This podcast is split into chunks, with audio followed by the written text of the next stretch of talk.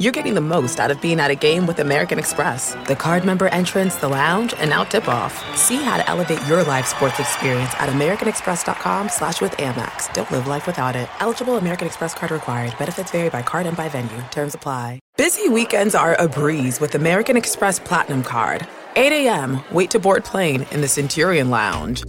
Much better. 2 p.m., grab seats for the game.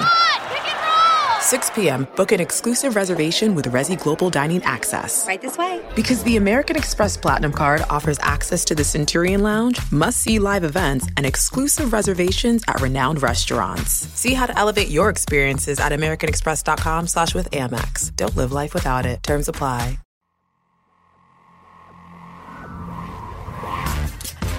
Welcome to this week's play-by-play of the Hang Time Podcast. Backing down a lefty hook, banks it in. With your host, Elliot Anderson stuffed it down behind his head.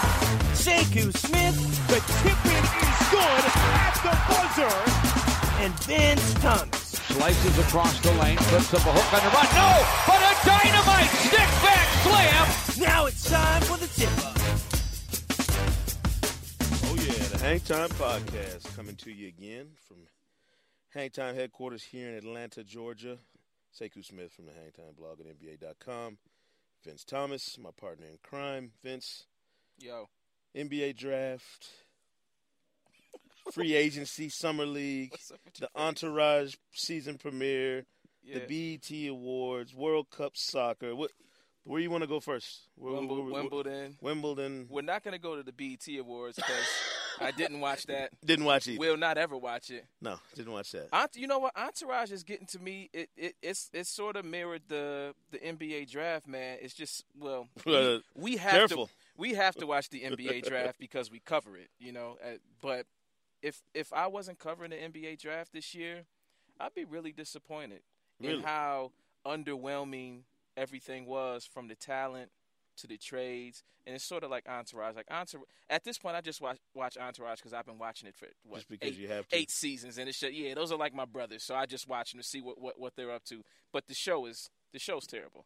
Wow. So you you've given up on Entourage. It's just I'm gonna continue to watch it, but I hope this is the last year. Just like I hope Shaq retires and doesn't come back, I hope Entourage does not come back. and you hope there's never another NBA draft. It's- I no man, I just you know what? There's no way that the NBA draft, the 2011 NBA draft, is going to be as boring as the 2010 NBA draft because free agency has just totally taken over every everything involved with the NBA Right. and almost suffocated everything. So every trade was like slashing payroll trades. There were no like talent, real, real, true blue talent trades. You know, Right. it was just it was a it was a really difficult draft to sit through. You had It a really tough night watching the draft. I is what you're did. I did. If Well- I if I wasn't covering it, I I might have turned it off, maybe even before the lottery ended. Wow.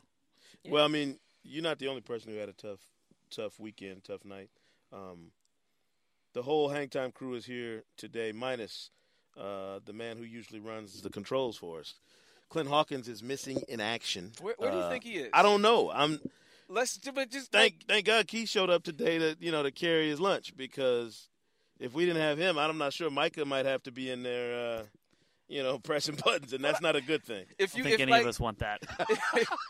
if if you had to like, you know, If I had to guess where if you had to guess Clint where, is- where where do you think he where do you think he'd be at? All I know is orange jumpsuits are probably involved, and you know, You, thought, you think he got into some illegal activity? some bail money might be needed. Wow. I'm just glad he, he didn't use his one phone call to call the hideout here because if he had, wow. you know, I'm not sure we could have rubbed together enough nickels to get him out. Big but, C, I'm not a part of this, man. But You probably somewhere sipping some mai tais on the beach, man. I, no, we just You know, I'm not a part of this one, Big C. we're bagging our guy for no reason. We we, we got to find out where he is though. We got to Yeah. get the A team out and find we- Clint Hawkins. because we miss him. I walked in today, and not. I know, love to see Keith. Don't get me wrong. Exactly, We love to see him. but you know, it's it's it's just it's it's I was a little nervous. It's, tradition to to expect to see Big C sitting in the No, I was in front of the big board. I was definitely nervous. I didn't I didn't know what had happened. Um, we'll be making some calls when we get done. But Keith, we appreciate you showing up. We applaud you for the for the master uh, of controls assist Yo, here today. Who we got coming on today?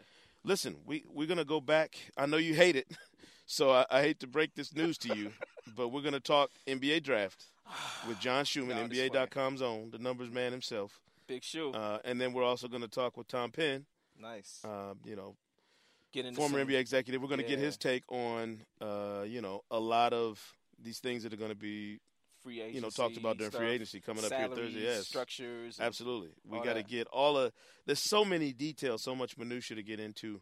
Mhm. Um, as much as we'd like to slap box in here and you know have our normal arguments, we got a lot of information to, to get out uh, today. So, Yeah. um, Because this, I mean, it's really what this is one of the most important summers in a in in recent history. May, you know, you you don't like to get into too much hyperbole. I was gonna say ever, no, don't but don't say that. don't go there because this, that's the same thing I keep.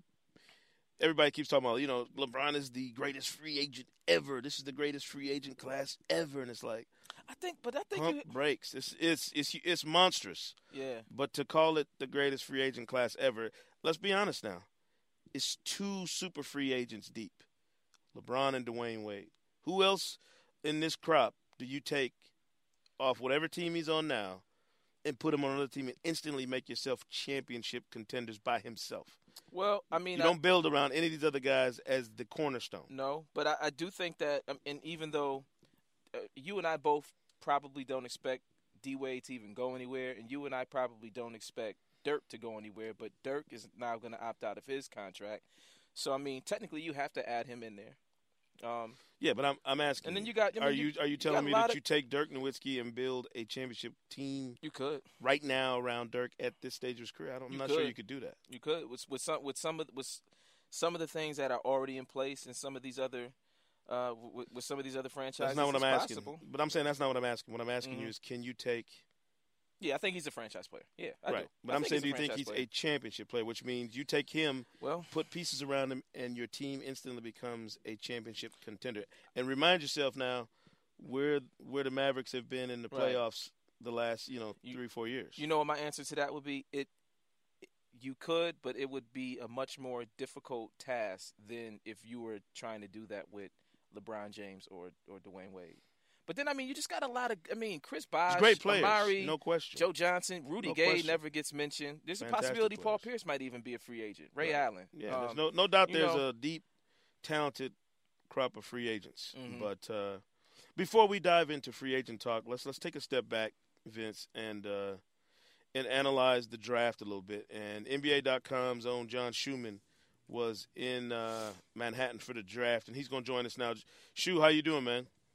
What's up, fellas? What's going on? We're good. We're good. much. Um, how was the draft in person? Because we were here in Atlanta. I was here in the studio um, doing the draft show with Rick Kamla and David Aldridge and Steve Smith and Kenny Smith and a whole bunch of guys here. And I, I have to admit, it was it was a bit underwhelming once we got past like the top six or seven picks. You know, it became this deal where you're kind of looking and wondering like does this you know does this guy have a chance to be to be anything more than you know a role player or uh, you know just a decent player we just felt like there weren't a ton of stars in this draft and i'm wondering if if y'all felt the same way watching it live in new york No, I agree. I think it was a kind of relatively quiet draft, and especially like, you know, once you got past the top five or six picks, yeah, you're right. It wasn't, you know, the the quality dropped off, and then you and the thing is, you knew who the top five picks were going to be, and you pretty much knew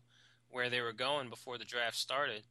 Um, and then, of course, there wasn't nearly as much trade action as we've seen in the in the in the past years. So there weren't there weren't really any fireworks, you know, there that night. Um, and plus, the Knicks didn't have any first round picks, so the crowd wasn't into it as much. Saw more Nets jerseys, I think, than Knicks jerseys Wow. there. Um, so was- yeah, it was it was kind of quiet. It was kind of a quiet night. There was um Shu. I don't know if you because you you were actually there, so I don't know if you were necessarily watching the telecast. But there was, I think it was after Memphis made a pick. They they flashed to a fan um, who was like shaking his head with, with his with his hands out, saying like I don't I have no idea who we just picked. who like who who even is this this player? And I think that there was a lot of that, especially once you got out of the lottery. You know. Yeah. Oh, absolutely. I mean the the. I mean, I, don't- I don't know how it is because I it's for me it's tough because I watch the NBA all year, and so I don't know half these college kids for the most part. You know, I don't. You know, some of them may have bigger names than I realize, um, but you know, it, it's it is tough because you you especially for us. I mean, we watch the NBA. You don't know a lot of these names, and there weren't that many international players, but still, there was guys that you know people had a had a hard time identifying. And and I, and I think that we should probably differentiate what well at least what I mean when I say boring because this time next year we can be looking back on the you know 2010 draft and there could be yeah it, it could have produced a lot of good players. But that just be if it ends up producing a lot of a lot of good players does it mean that actually sitting through it you know real time what was not was not boring? And I think it's because for instance Sekou and I were talking um, last week when we were discussing the draft uh, in in 2009, we, we we were all saying like, well, this isn't the most talent laden draft, but there were still players that we were familiar with. And say, cool, say you made a great point. And you said because it was such a point guard heavy draft, Absolutely. and we we tend to know point guards, and because you know they're running their squads in college. So even later in the draft, there was the Teagues and the and the Ty Lawsons and, and whatnot, and the Eric Maynors.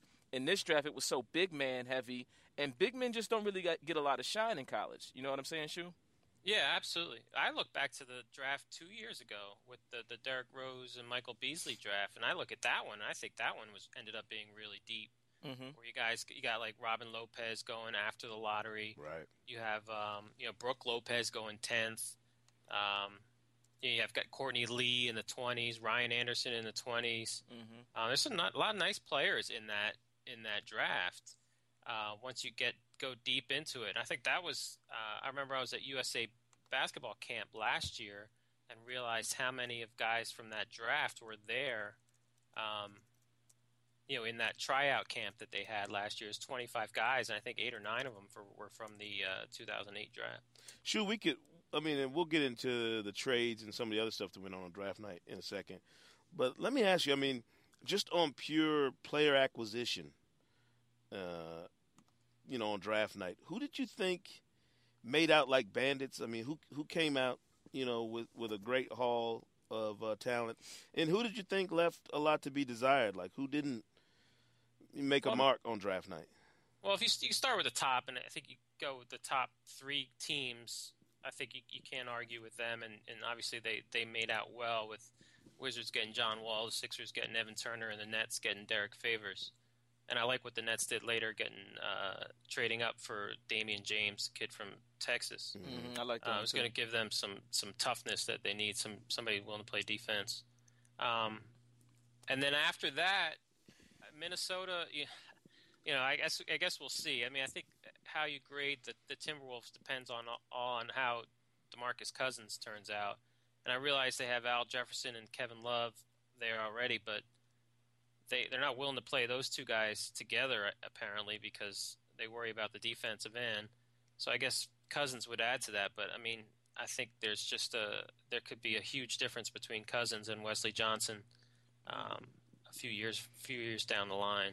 So they got they got Wesley, and then then later on they I think they got a reach at number thirty, which is a guaranteed contract with this kid um, Hayward. Mm-hmm. Uh, Lazar Hayward. yeah, Lazar Hayward was a little bit of a reach at 30, and, and the thing is, reaching at 30 is tough because that's a that's a guaranteed contract. Right. Right.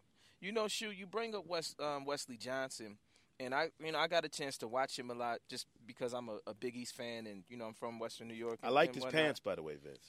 His pants were fly. The trousers were rocking. His pants. He he was a he was, was a that well Andre dressed 3000 joint. The I mean, he pajama had- pants. Yeah.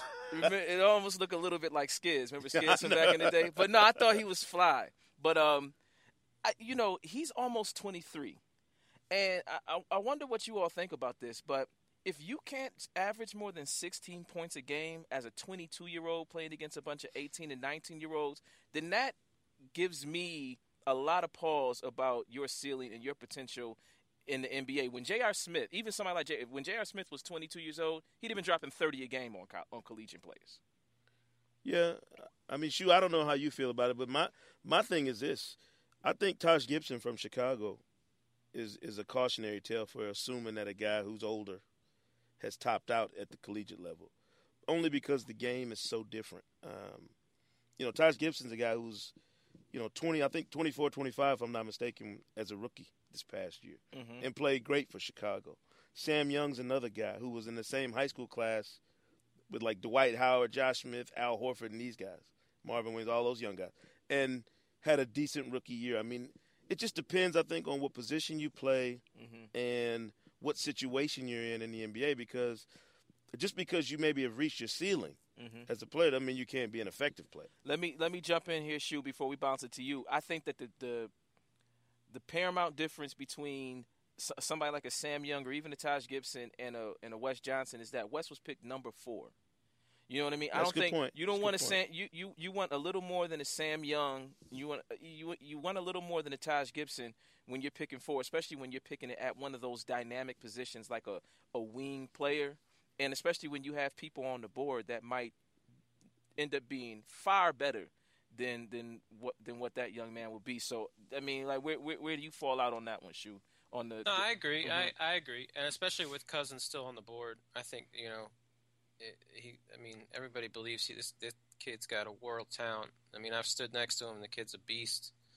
Um, so I mean, he might be. You know, we're not going to know for another couple of years, Exactly.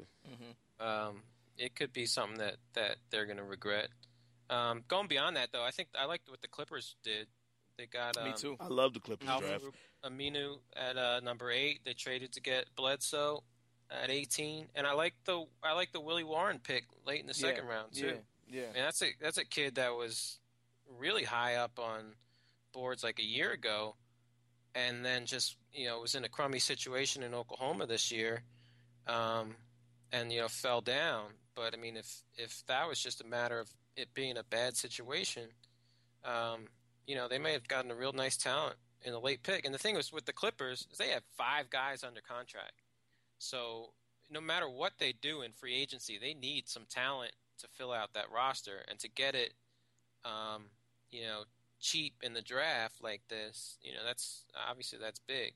Should, should we feel ill, Shu, that we uh, not only like what the Clippers did this year, but the fact that they got Blake Griffin? I mean, uh, I feel strange being enamored with the Clippers and the work they've done in the draft last two years. I'm not, I'm not sure this is proper to uh, be this excited about what the Clippers might put on the floor. The weird thing about it is they don't have a general manager or a coach right now. That's So- the crazy thing. My but my man o- Olshey, we I mean like he's sort of the acting general manager right now. I mean he's he's doing his thing because obviously it obviously wasn't Donald Sterling making these picks. I don't so, know. We don't know who know, was making these I, picks. I lo- I'm glad you brought that up though, Shu, because I love the clip what the Clippers did. I was a big fan of Aminu. I mean, he, he's a, merc- a mercurial talent, so we could be talking about five years from now. We could be talking about a bust, or we could be talking about a star. I guess that's the case with With any everybody. college player. But Yeah. he, for some reason, his game um, tip, typifies that you know that risk a little more to me. I think that he's going to end up being really good. But Bledsoe, we didn't get a chance. A lot. We didn't get a chance to see a lot. What we've been hearing is that oh, you know, if Bledsoe would would have played on any other team besides Kentucky with uh, John Wall and he would have been running the show, we might have been talking about a top ten pick. And here's the one thing that used to kind of trip me out a little bit is when I first started watching Kentucky and I wasn't as familiar with both of those guys' games. Sometimes I would see Bledsoe take off on the break, and I was I would think I'm watching John Wall. You know, like the the the guy has a lot of game, and with them sending Telfair away and bringing him in there, he's not like he's going to get 25 minutes a game anyway because he's playing behind Baron. That's a good situation for him. Yeah, I mean, you can almost compare it to all the UCLA uh, guards uh, with Westbrook and Holiday Mhm. and um, Collison. Collison, exactly. You know, all those guys, you know, playing on top of each other in school, and all three of them have turned out uh, to be nice NBA players. Like the one, it's funny though. The one thing when I watched, I, I, I honestly didn't watch them much, but I watched them a couple times, and the one player I really liked was Patrick Patterson. Mhm. So I really like what the Rock. I like the Rockets getting him at 14. Uh, I thought he was a really solid player. Like he's the one guy that stood out to me more than Cousins when I watched Kentucky play. Obviously, Cousins has his size, but when I watched them play, I said I like the way this guy plays. He's solid, smart, doesn't uh, you know doesn't make mistakes. I think I think the Rockets got a nice player there at 14. Do you do do you guys ever um, like if if a specific team picks a player, does that ever make you think a little bit higher of them? So, for instance, you know Daryl Morey has this track record with No. you know just talent scouting and, and whatnot. or you know, of course, I'm gonna go with my man James Anderson, who got picked up by San Antonio. Does do do certain teams put stamps of approval on prospects? No, not not for me, Shu. Mhm. Um, because the same the same Spurs organization that picks, you know, Manu Ginobili in the second round one year and gets gets their hands on Tony Parker late picks uh, what's the guy's name, Mahinmi or whatever his name is they got now. That- Yeah, they got some. I mean, duds, they, every every franchise has DeJuan Blair. yeah, yeah. and, Every you know, franchise has great picks, and so, and they and they bust on picks sometimes. The, Yeah. To me, the the telltale difference is, do you consistently nail it late in drafts, and that's where I Mm-hmm. think San Antonio and you know teams like that always get the benefit of your doubt. Detroit always seems to find solid players late in drafts Mm-hmm. um, and outside of the lottery. Shoot, and, and I mean, along the same lines of Vince's question, did you see anybody that fell down this year, you know, past that deep lottery, down in Danny Granger territory, like down 17, 18 and beyond? Did you spot anybody that fell down there that you thought to yourself, this is the guy in this draft that's going to have that, that Tayshaun Prince like impact on a team early in his career, that Danny Granger like impact? Besides my nephew James Anderson. Besides Vince's blood brother and, uh, you know, uh, pet player of the, the century, James Anderson. Uh, the one at 19 where the Celtics got Avery Bradley, that could be a, that could turn out to be a nice pick. I don't Yeah. know. It depends on you know what the Celtics do this summer. Could will depend on you know, will will determine you know how much of an impact he can make early in his career. But he seemed like a really talented player, um, and to get him at 19 could be a nice uh, a nice deal. I like the Damion James pick. Like I said, Mhm. uh, at 24 that the Nets got, they, um, you know, I talked to some people there. They they thought he was going to be late lottery pick, and so uh, when they saw him dropping, they you know they reached to get him, gave up uh, 27 and 31, and then Jordan Crawford, I guess, is a possibility. Uh, yeah, big with the time score. Yeah, big time score.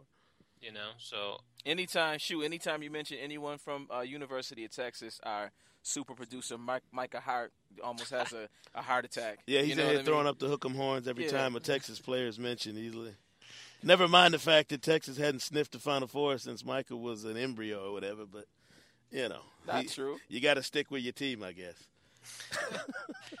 I'll mention it a couple more times. You give me, and you'll, maybe I'll get invited back to the podcast. a couple there we go. There we go. We love you, Shu. Keep- I don't care. it. I don't care what you heard. We love you. Uh, well, now we talked about who did a good job. It's only fair that we talk about the flip side and who who maybe didn't hit home runs with with you know great opportunities. And I'm gonna I'm gonna ask about Minnesota and David Kahn once again having all these picks. You know, having multiple picks and. They piled up, you know. Last year they piled up all those point guards, and everybody was kind of scratching their head. This year they piled up, they piled up wingmen like like it was crazy. I mean, The they didn't just ones, draft too. him; they they traded for Martell Webster. Um, I'm not sure where they go in terms of who's a starter, who's in the rotation. You draft Wesley Johnson, and then you bring in Martell Webster. It's like, you know, what's the point? Yeah, I was, I was just about to say exactly the same thing. I didn't get the, the Martell Webster trade at all, especially because that Ryan Gomes contract um, is a nice little asset because it's not fully guaranteed. Um, and so I, I, you'd think that they could have got something better than, than Martell Webster for that contract, especially when they drafted Wesley Johnson. I mean, Wesley Johnson's supposed to be a small forward shooter, and they brought in a small forward shooter. They traded for a small. sh- I don't get it. It's like, especially if you pick a guy number four, and you're a bad team in the first place, you that guy better be starting, and he better be playing 30 minutes a game at least next year. You know, What I mean, a- you have no, there's you have no no reason not to play him big minutes, and and and so why do you trade for a guy that's just going to take minutes away from? him? What about Udoh Ugh. at six? What's your What's your thoughts on the Udoh pick? It I it I don't know I don't know what I mean the all the all the big men were the good. Uh, I guess they could have taken Greg Monroe, right? Spit I it- love I love that spit indifference. it out. Shoot. I hope I you don't don't. know what to say. I hope you don't answer wifey's another- questions like that when she asks you something like, "How come you didn't go get the groceries I left on the list for you?" Well, Uh, well, uh, yeah, I don't- uh, honey, I, he, he he flummoxed you. That pick flummoxed you, huh? It does. It does. I don't get. I just don't get it. I I thought- mean, they they got they got Stephen Curry last year, so it's not like you know they're a total disaster. But I don't get that pick at all. Really. I, I, I mean, I don't know, but I don't know enough about Udoh to, to really. I mean, and he may not turn out to be a nice player, but I don't see how he fits in right.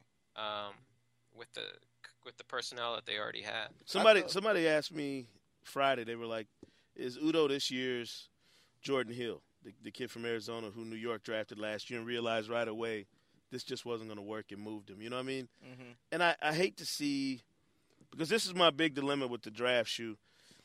It's college kids are told day after day how important it is to go to school and stay for more than a year and don't just come here as a you know as like don't use this as a pit stop. Use this to really come and get better and this and the other. Well, they do that, and if they're not lottery picks, you know the first senior went off the board at like what twenty something. Mm-hmm. Um, the second round comes around, and you know you see guys being drafted you've never heard of. You know international players who will never see the league. I, I should be happy for Udoh for going to school. You know he went to Michigan and Baylor. I should be. We should be happy for him. I think probably going to school as long as he did and still being a lottery pick in an era when you almost have no chance to get drafted high as a college third or fourth year college player. Don't get me wrong. I'm happy for the young man. By all means, get your money. And, You just don't and- want him on your team. and pursue and pursue your dream. Yeah, I just think it was. I think it was a bad pick. Especially, you know, again, I liked Aminu and I liked Greg Monroe, and I thought that they had sp- specific talent, you know, skill sets that would uh that would work well there in, in Golden State with with that you know offensive tempo and the personnel that they had there. So it was just it was a puzzling pick. But uh, along the same lines, I wonder why. You know, ball players like Scottie Reynolds and, Sh- and Sherron Collins weren't even drafted. I mean, those are those are guys that I would almost guarantee you in five years are going to be in the league. Maybe not starting or starring, but you know, providing productive minutes for some squad, and they don't even get drafted. And those are both four year, you know, seniors as well. So there's just no respect for seniors. Well, I Um, saw Sherron Collins at one of the Nets workouts, and that dude was big. Like like He like was, fat like- big. Yeah, Oh, Yeah. see, I didn't know that. I didn't know he had gained all that weight. that was yeah, that was the one thing. Like he gained a lot of weight. I mean, part of it was an injury. I think he had like a groin injury after Mm-hmm. you know in the weeks before the draft. But I think that was one of the things with him is that he was out of shape. Yeah, Bill Speak- Self was on the set with us, by the way, Okay. um, doing the draft show the other night, and that's one thing he talked about.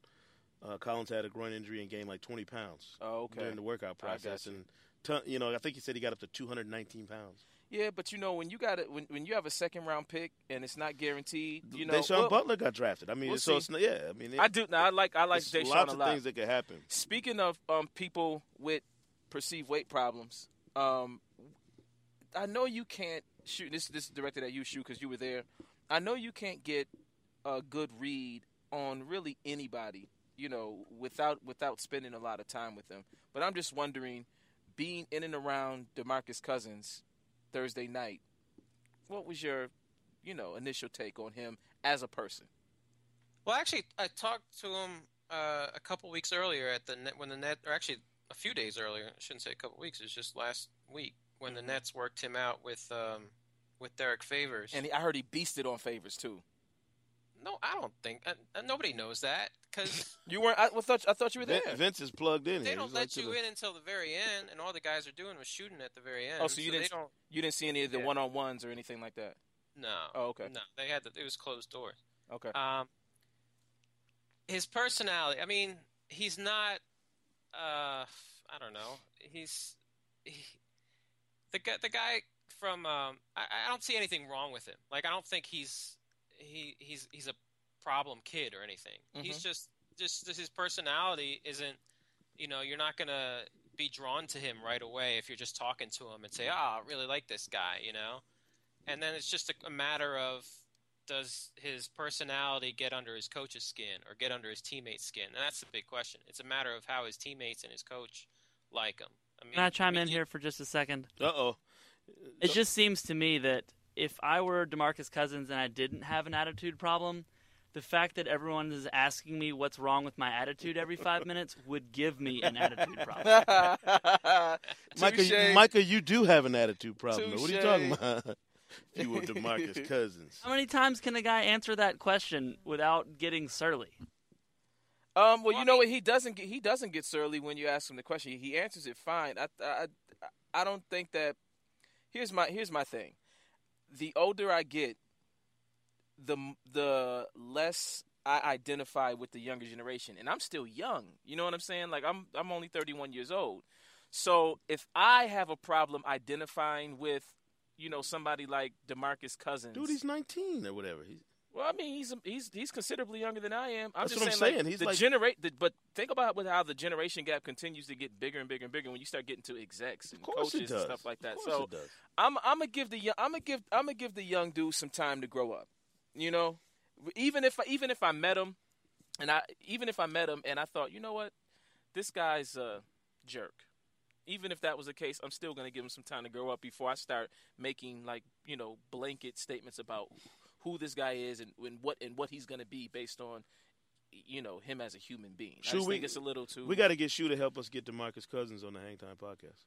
Let's let him. Shu, help us out. Let's let's get him on here and see if we And can dispel some of these these myths about his Yeah. attitude. yeah. You gotta you gotta be tight with him. Now you seen him at workouts and Did he teach you his dance? hung out with him at the draft. Was he teaching you how to dance?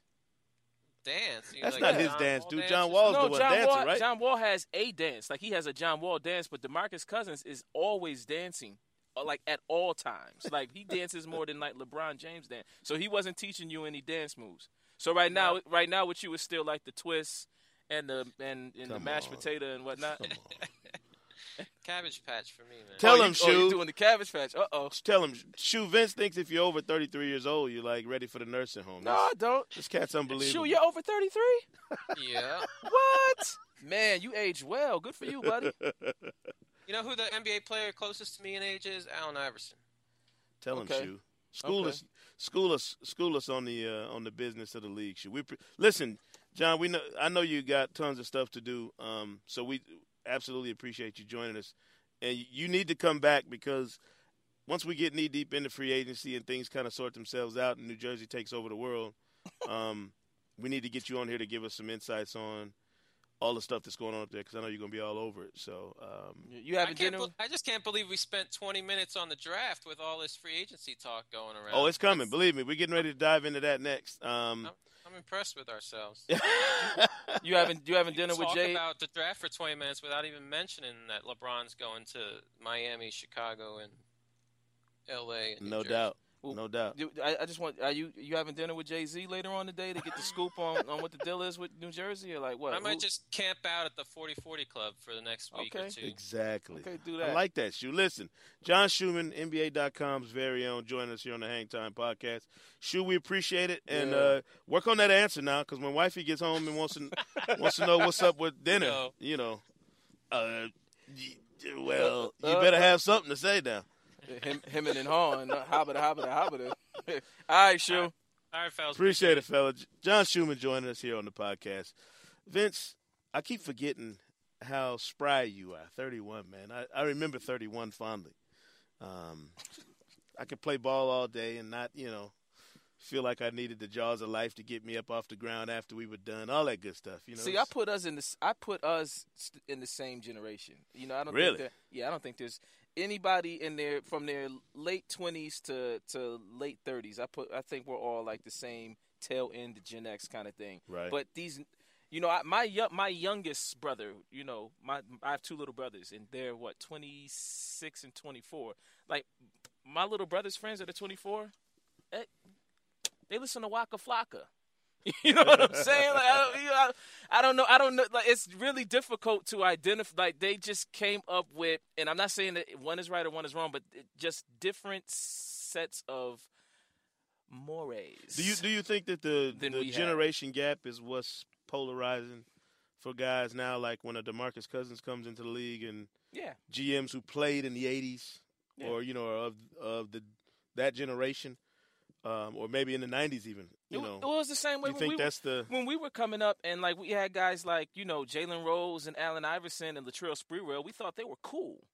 Uh, you know, dude? Jalen was a year behind me in high. You mean thought they were? I mean, he was a year behind me in high school. I, I don't want to date myself here either, but uh, these, guys. did, but what you well, even if you didn't think he was cool, like I thought he was cool, like looking up to him, like, cool. You you didn't mind him. He was no, absolutely. Cool, cool but I'm guy, just right? saying, yeah, yeah. But but right, right around that time, remember it, it was the apocalypse when it came to the NBA and these this new breed of, of Oh, NBA absolutely, player that's coming in. So although I think that this younger generation is a lot less rebellious than um than some of the players in the mid '90s.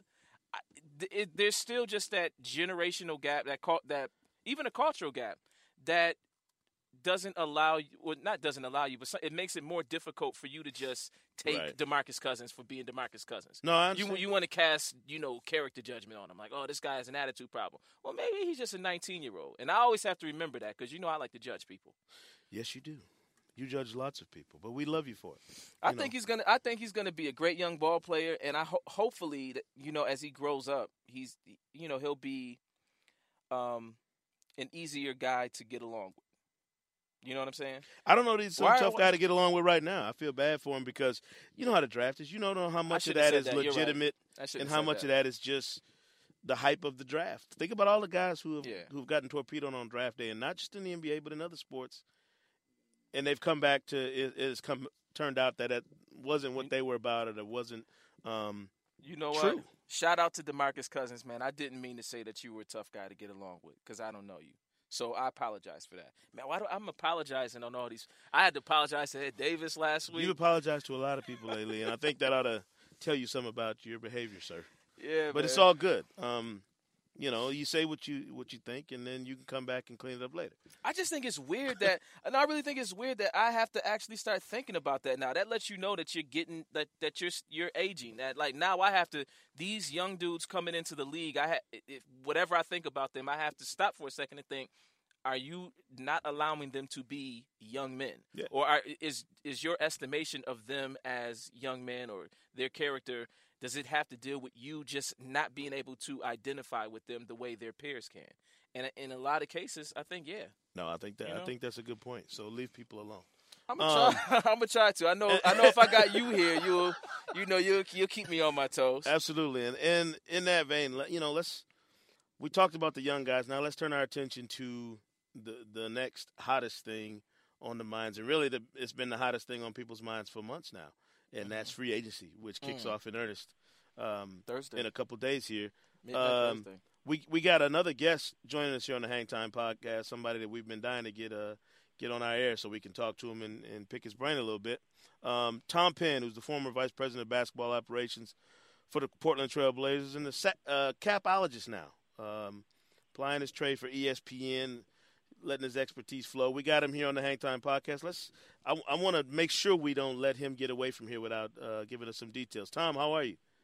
Hey, doing good. How are you guys? We're great. We're Doing great. well, Tom. Um, and uh, listen, I know this has got to be the busiest time of year for any uh, NBA executive or anybody who's charged with keeping tabs on the cap and learning how to ma- you know to manage it and maneuver uh, around it. But is this summer even more interesting because you have such a heralded free agent class and the CBA conversation that's going on behind closed doors and, and behind the scenes looming in another year where there could be some sort of work stoppage or what have you. I mean, does all of that at one time make this summer even more crazy from a cap perspective?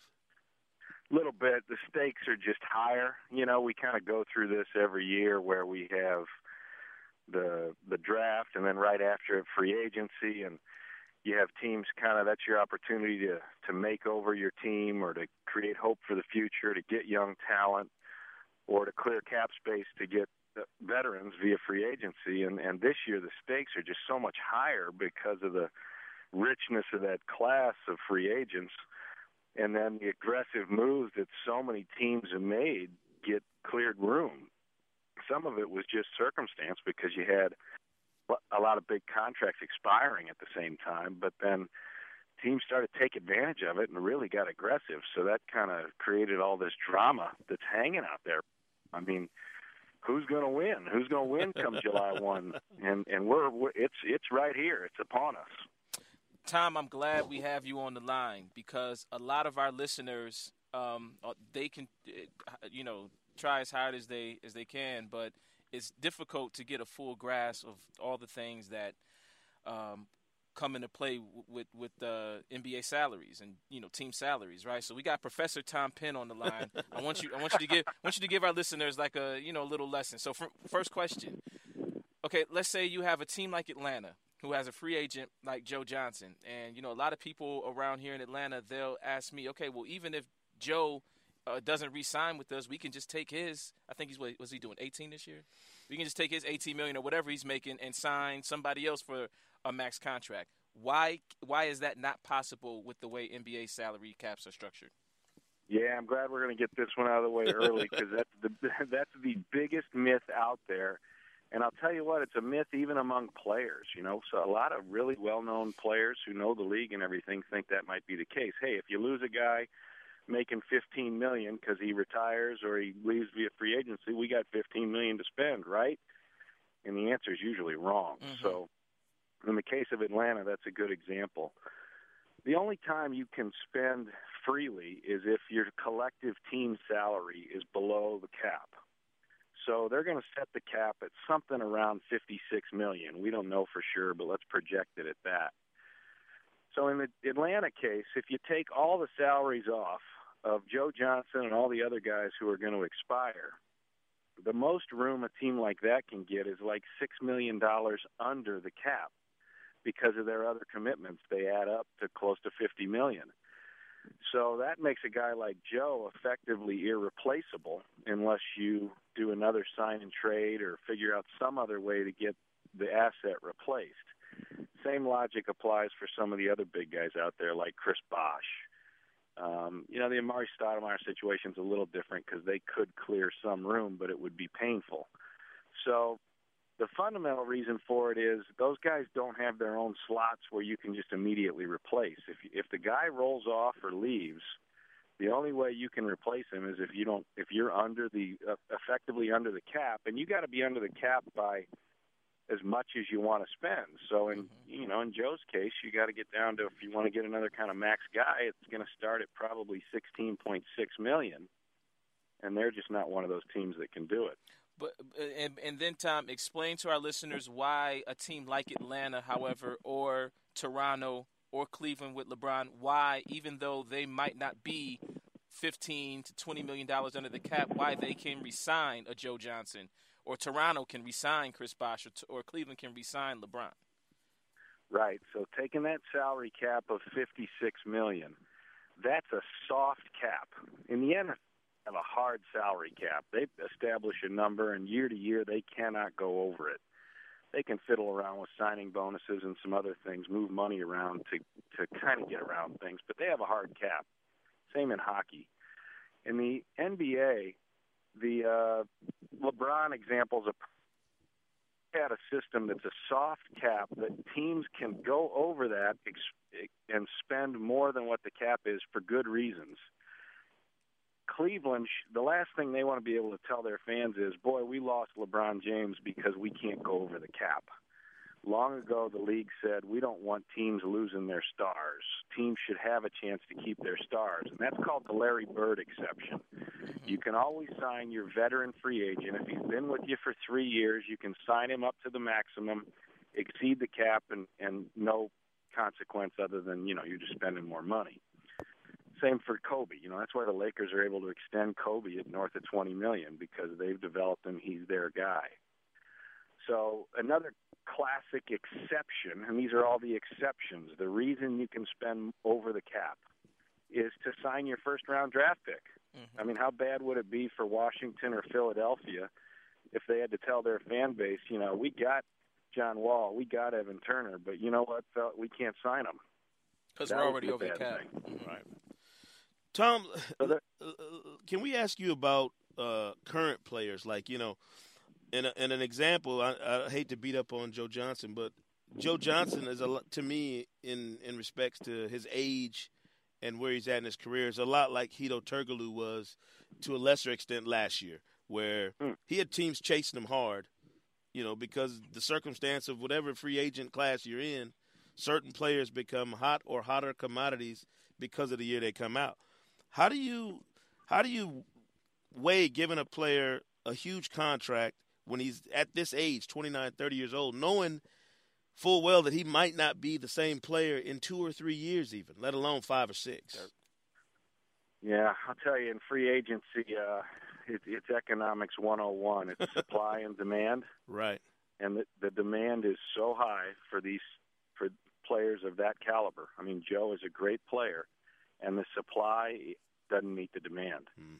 I mean, there just are not enough guys. You can get in the debate among executives or coaches or experts like you guys where you'd say how many max guys are out there and some are going to put Joe in that category, some are not. And, you know, the main reason somebody would say not is what you alluded to, his Sure. age and where he is in his career. Right. But when you start ticking off the names, uh, you're going to get to him probably before you move to the second hand. I mean, I think you're going to get to him in the top five or Right. six. And we have, well, when free when free agency, well, when the draft before the draft, we had nine teams with double-digit cap room available that, that could theoretically spend the maximum on a player. Now, a couple of those teams have backed out, Oklahoma City and Washington Right. but there's still seven teams out there, and three of those teams are looking for two guys. So that's uh, seven, nine. That's eleven spots, and there aren't that many guys. So because of that, you're going to see guys like Joe. You're going to see other guys that you might put in the second tier. You know, still phenomenal players, but probably not max guys. Well, their money's going to jump up because it only takes one, and nobody wants to get shut out. Right. Well, who do you think, if you look at those seven teams we're talking about, basically that have the space and the resources to get something done in free agency, who stands to gain the most? Do you think? Is it just strictly the team that gets LeBron and D Wade in that order, or is it somebody else that maybe surprises and lands multiple players that maybe we didn't expect? You know, like say New Jersey or somebody else ends up with a great combination of these players. You know, it really depends on how this thing shakes out. I I think it's certainly bigger than LeBron. Look, we Mhm. always talk about LeBron, and and and it's the first thing on everybody's mind, and it's what we always get to quickly. But uh, you know, you mentioned Wade. I, for me, it all starts with Wade because Wade, I assume, and everyone assumes, is going to stay in Miami.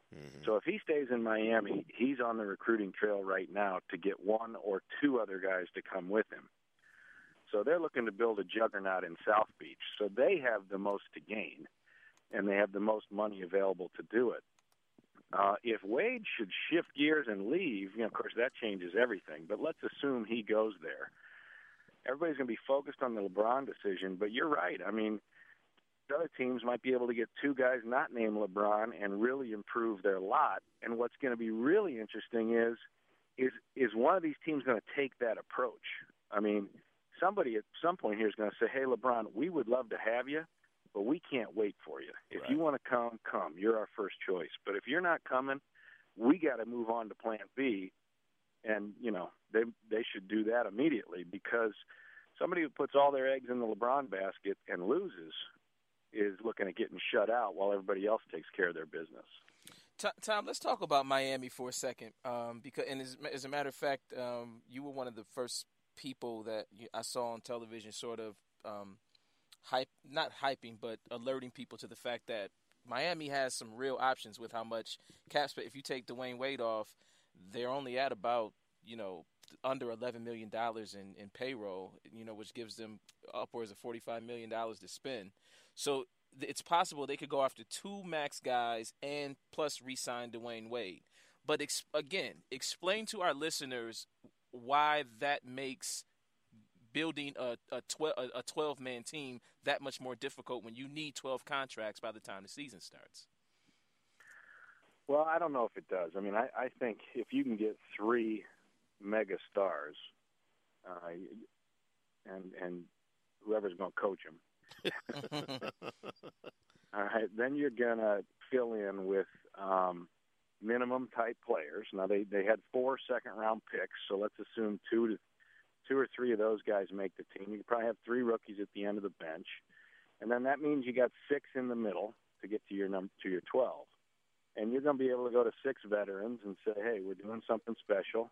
Come here to South Beach. There's no state income taxes, and come join the juggernaut that we're going to build. We're going to get a ring this year." That sort of uh, sales pitch usually works. you know, the real challenge for for me, and I'm sure for them, is just the significant financial commitment you're talking about making for five years each. I mean, if they signed them outright as free agents, you're talking about $96 million commitments. And then if they do with, with D Wade, it's going to be more like 126 million. And then if you want to double that and triple that, you know, you're talking upwards of 400 million committed wow. on three guys over five years, and that's pretty strong.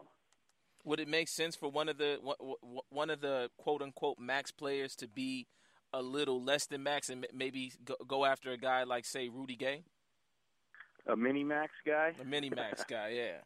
Yeah, you know what I say mini max, I'd say that's still a, a strong, strong double digit earner. You know, mm-hmm. a guy that makes maybe 13 million a year or 14 a year instead of jumping up into the 18 a year. Right. Um, you know, I, well, Rudy Gay is a, a, a good question. You know, I think Rudy could be one of those uh, tier two guys that leaps up and grabs a lot more money than people think because of the scarcity out there. Um, you know, I think it might be more likely that they kind of retain some really important role players like Udonis Haslem uh, or or other guys that they feel committed to that uh, they know they know the system they can count on them that kind of thing. Uh, if they go with two glamour guys and then fill their fill their roster out with the remaining 15 million or so, which could include Beasley still. I mean, he's still on their roster and he's a good player. Um, they'll uh, they have a lot of options in Miami. It's going to be interesting to see what they do. Tom, uh, one one other thing I wanted to ask, and it's really in relation to what's going on the last couple of years in the league and and how it affects free agency. I can't remember teams even contemplating adding two and three different max players on a roster before the the quote unquote big three got put together in Boston. And now we've got multiple teams talking about it. How much of this summer do you think is a product of hey, it worked in Boston, they you know they they won a championship, played for another. It's bound to work somewhere else. I mean, I, I would be nervous if I'm a general manager or an owner that just because it worked in Boston doesn't mean it's going to work everywhere else. And I'm and I'm curious as to how much you think the the recent success with that kind of uh, theory is being put to test this summer. Well, we are. The old saying is we're a league of followers. If something works, we all kind of follow and try to do it. I mean, that's a simplification, but uh, that's that's kind of what you're arguing for here. Yeah, it'll be interesting to see. You know, take a step back and look at the two ways that teams are trying to use their cap room to build teams. So a number of these teams went all in, and they're in the free agent derby trying to get as many high-powered, big-time guys as they can. Then you look at what Oklahoma City and Washington are doing. They're taking the opposite approach, where they're hitting doubles. They're not swinging for the fences. And they're using that cap room to acquire players. So Oak City on draft day, they needed a big man. And they worked an arrangement with New Orleans where they picked up Cole Aldrich. Hmm. And what they had to do was take Mo Pete's 6.2 million off of New Orleans books because New Orleans was coincidentally 6 million over the luxury tax. Now, when you go over the luxury tax, it's a triple whammy. You you pay the player six million, you pay the league six million in penalties, and then you forfeit, you know, about four million of your tax share. So that's a fourteen million dollar hit. Mm-hmm. So back to New Orleans, or back to uh, uh, uh, I'm sorry, Oklahoma City. They're sitting there with that, use that space to their advantage to get a big man for the future, and they've built that team organically, doing deals like that. Washington's trying to do the same thing. Ted Leonsis has done this in hockey. He did it with uh, Alex Ovechkin when they got him, and they built with a bunch of young players so they could grow up together and develop. And Ted's been very open about saying that's his strategy. So not everyone's out there swinging for the fences, you know. And and those that strike out, and somebody's gonna um, will be questioned, uh, probably unfairly, but they're going to be questioned about you know what that strategy was all about and whether it was the right way to do it. You know, Tom, you have teams like uh, Chicago that already have some nice young pieces and could add two more max players, and the same thing with New Jersey. Um, my, my, we just spoke about Miami, and if were teams like Orlando Magic or the Los Los Angeles Lakers or defending champs, the Dallas Mavericks you really have to think about improve, improving your, your roster and sort of keeping up with the with the arms race. But with those teams not being under the salary cap, and in some cases like L.A. and Orlando being, you know, far, you know, into luxury tax land, what can you do to to maybe lure one of these max players away and get them to your team? Well, let's get one thing straight. You know, I don't think L.A. or Orlando is is are chasing these teams that have all this space. I think it's the other way around. Mm-hmm. Everybody's trying to chase. Well, certainly L.A. Um, they've got a, a core of players that has proven that it works. Um, you know, there's no guarantee that even if you get two and three max guys together with a bunch of role players, that it's going to work, right? Um, that's uh, that's what the coaches are going to have to do, and then see how the chemistry plays out. So everybody's still chasing these established teams who have a veteran core that's coming back together and and that's hungry to to uh, to do it. But to your question, the way a veteran team like Dallas can make a dramatic move, or a team like Houston, or a team like Portland, um, is the way they can get in the mix here as what I call a dark horse team in free agency these dark horse teams can do sign and trades. And the way it would work is that one of these glamour free agents is going to go to his former team and say, "I'm ready to leave. I'm sorry, it hasn't worked out for us, and you know I, I'm going to go, and I'm going to go to, let's say, New York or New Jersey or Chicago. I'm going to go to one of those teams for nothing, but I'd prefer to go to Dallas and join Mark Cuban, or to go to Portland for Mr. Allen or to go to Houston Mr. Alexander. And I want to do that, and they have what you need. They have a combination of expiring contracts and young talent, so you can rebuild your team. And so if you take the Houston example, they could put together Shane Battier, Jared Jeffries, who have one-year contracts, seven million each. That's fourteen million, and then they could throw in the most improved player in the league, Aaron Brooks, and maybe a couple of first round picks, including the Knicks' first round pick in a couple years that the Knicks have given up. And you get a nice, pretty good little package there that at least doesn't leave the team losing the glamour guy totally naked out there. So it'll be interesting to see if the players and their agents attempt to broker that kind of deal to get to an established team rather than to go somewhere that's going to start over. Do do you see Tom? Do you see signing trades being a significant player in in the coming month? I think we're looking at potentially a mega simultaneous sign and trade because even if the teams that are losing players get nothing back but a giant trade exception, it's mm. worth it because it gives them the flexibility to build their team. So let me explain how that works. I mean, look, the trade exception that you here, here's how it works. You re-sign your own guy, your glamour guy, who has told you he wants he's going to leave, and you're going to get nothing in return. So you choose to sign him and immediately trade him to the team he wants to go to. If that team's under the cap, they can just take him in and give you a draft pick back maybe, or they can give you nothing back other than a giant trade exception. So if one of these guys signs for 16.6 million, the team that gives him up is going to get a trade exception for 16.7 million, and that's a slot they can use for one calendar year to try to rebuild their team. And don't get me wrong, the trade exception cannot shoot, cannot rebound, and cannot guard. right. All right. But it, what it what it can do is be a place where you can go find somebody to put in that space who can do those things, and and it it's better than nothing. So, you know, it gives Atlanta, if this happens with them, the chance to replace Joe Johnson with some combination of players, you know, in the next calendar year. So, uh, I think you're going to see a ton of that kind of activity. I think there could be enough momentum with those deals that where maybe three or four teams do those all together. Wow. And then sort out the veteran players that change hands amongst that group.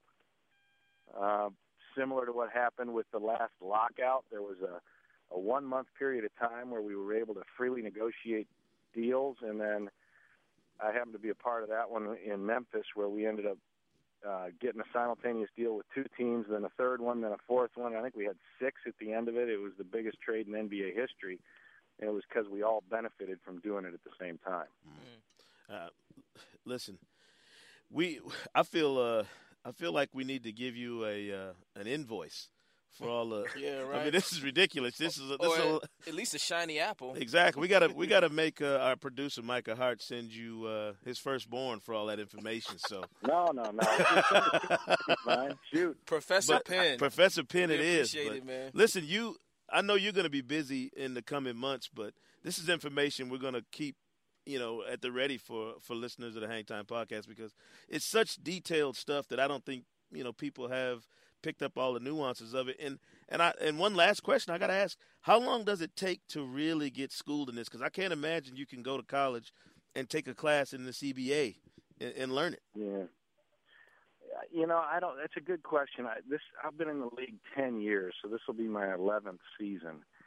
And frankly, about year six is when I really felt like all these things were clicking and humming. Mm-hmm. Um, and it, it, and what's hard with this is that you don't do these things but once a year. Like you, you don't have the free agent pursuit except for you know, and then you wait a year to do it again. And and for a lot of teams, they don't have cap room but once every seven years. I mean, in my decade in the league, I've only had significant cap room once. So you have to really roll your sleeves up and go to work on the nuances and the details because it doesn't come along that often. But um, hey, look, it's not that complicated. This is the old lawyer's trick. You just you just make it sound a lot worse than it is when you got job security. well, we appreciate it, Tom, and uh, and we look forward to seeing uh, seeing you down the road, and certainly uh, hearing some more of your insights if we can. So we appreciate you coming on with us. Thank- Absolutely. Thank you, Professor Penn. Yeah, yeah, yeah. Take care, guys. All right, All take right. care. Bye. Vince, Yo. I'm thinking about getting a trade exception for you. I'm gonna trade. Listen, no, let's. We can both come out. Uh, We can make out like man. bandits. Listen, What? listen, listen. All right, I'm listening. Let's find another podcast. We make a we make a trade. You go to the other. uh, We get listen. All right. And then when you're a free agent, we'll have the room to sign you back. I don't know, man. I think, man, I think, I think there's some dastardly stuff going think, on in that brain. you think this is an underhand, under the table deal Yeah, going on? We're gonna get fined by the league. Yo, but on the real, listeners, if I hope you had your pads and your pens out, and you were ta- and you were jotting down notes, so that this summer, when you know all this activity is happening, you understand what's going on and why it's able to go on. Because um, Tom did a really nice job Yeah. of of explaining what like people like you and I either we have to go to people like him and like sit them Get down and talk it, yeah, to, absolutely. or we just got to you know It's a great primer for uh, Yeah. for Thursday and for for the open of free agency because Mhm. I think the the one thing he hit on that I that I don't assume that a lot of people are prepared for is the fact that to to assume these free agents are going to walk free and clear Mhm. and leave money on the table because that's the other part of the sign and trade that that we didn't get into is that you get that extra year when you do that sign and trade. Like you can walk away. Joe Johnson, any of these unrestricted free agents can walk away, but they got to take one less year from Right. another team. right. You do that sign and trade, you get that extra year. You get that's another 27 30 million dollars in the case of some of these guys. Um, that makes a huge difference and it's the way that team, you know, the league has devised a way, and the league and the, you know, and the union and everybody has devised Mm-hmm. a way to keep anybody from being just pillaged in this process. Um, let, let me say this too the, uh, on something that I actually disagree with Mm-hmm. Professor Penn about. If Miami, if at the end of the, you know, if my if my if Miami has Dwyane Wade and let's say Rudy Gay mhm. and uh, Amar'e Stoudemire and Haslem and a couple other veterans, you know, and over in Chicago they're dealing with Noah and Rose and Brown and Bosh, you know. Uh, New Jersey has Derek, I mean Devin Harris and Joe Mhm. Johnson and Carlos Boozer and Brook Mhm. Lopez. I, I'm sorry. I think that a team like Los Angeles needs to look at that and say, no, we can't let that happen. We we got to improve too, because L.A. as presently constituted, Orlando as as presently constituted. If these if some of these teams hoard these really really good players, like it seems like they're going to do this summer, I, I I think that I don't think that you can call L.A. a prohibitive favorite. I don't know how much of a contender Orlando will be. That's why Orlando's actually trying to. I heard they were going after Chris um Chris Paul. They- I mean, there's even to- rumors that they might be talking to, with the Wizards Yeah, about a deal Gil. with Gilbert Mhm. Arenas. But I think the difference being what you're talking about. Ask yourself this: the Lakers basically already have. They've done this already. Mm-hmm. They got Gasol. They got Kobe. They Mm-hmm. got Lamar Odom and Ron Artest. They have two elite frontline top 20 players in the league, top 15, a lot of people would say, in Gasol and Kobe. And then they have two second tier cats in Artest in, in Lamar Odom, regardless of what you think of him. There's a Mm-hmm. long stretch of his career where Lamar Odom was paid like a number one guy in a lot of, in a lot of places.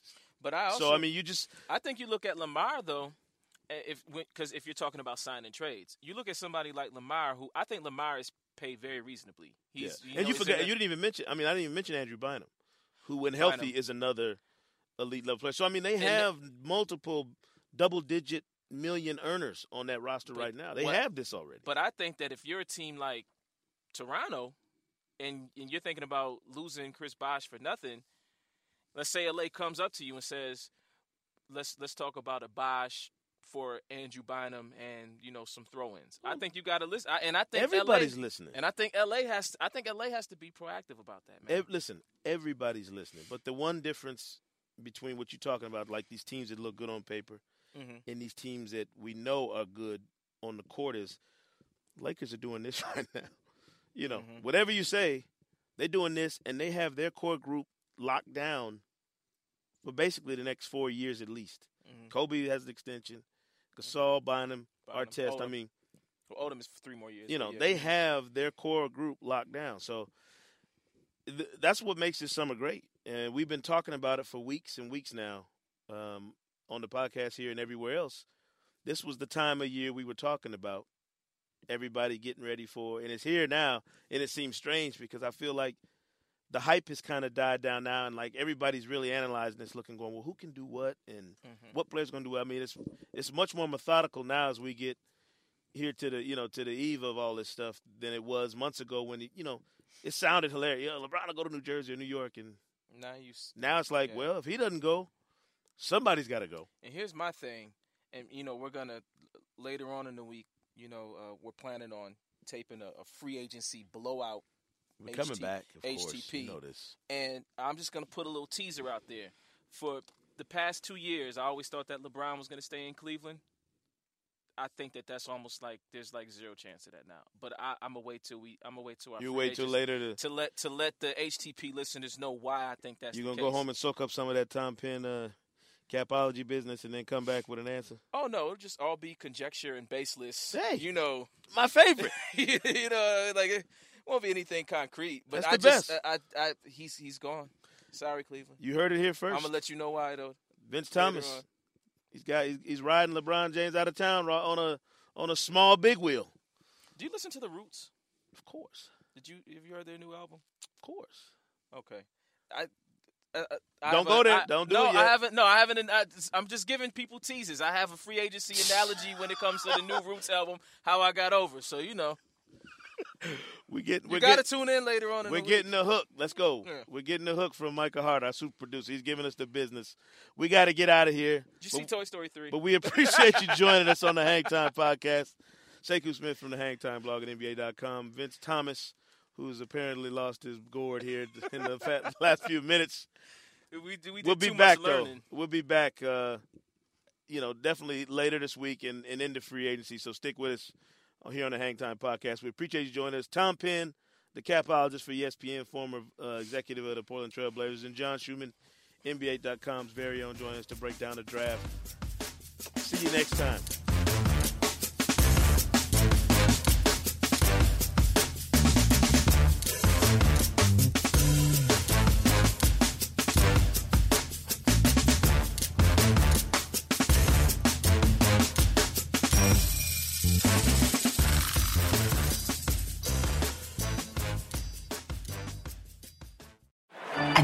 Matchup between your two favorite teams, and you're at the game getting the most from what it means to be here with American Express. You breeze through the card member entrance, stop by the lounge. Now it's almost tip off, and everyone's already on their feet. This is gonna be good. See how to elevate your live sports experience at americanexpress.com slash with Amex. Don't live life without it. Eligible American Express card required. Benefits vary by card and by venue. Terms apply.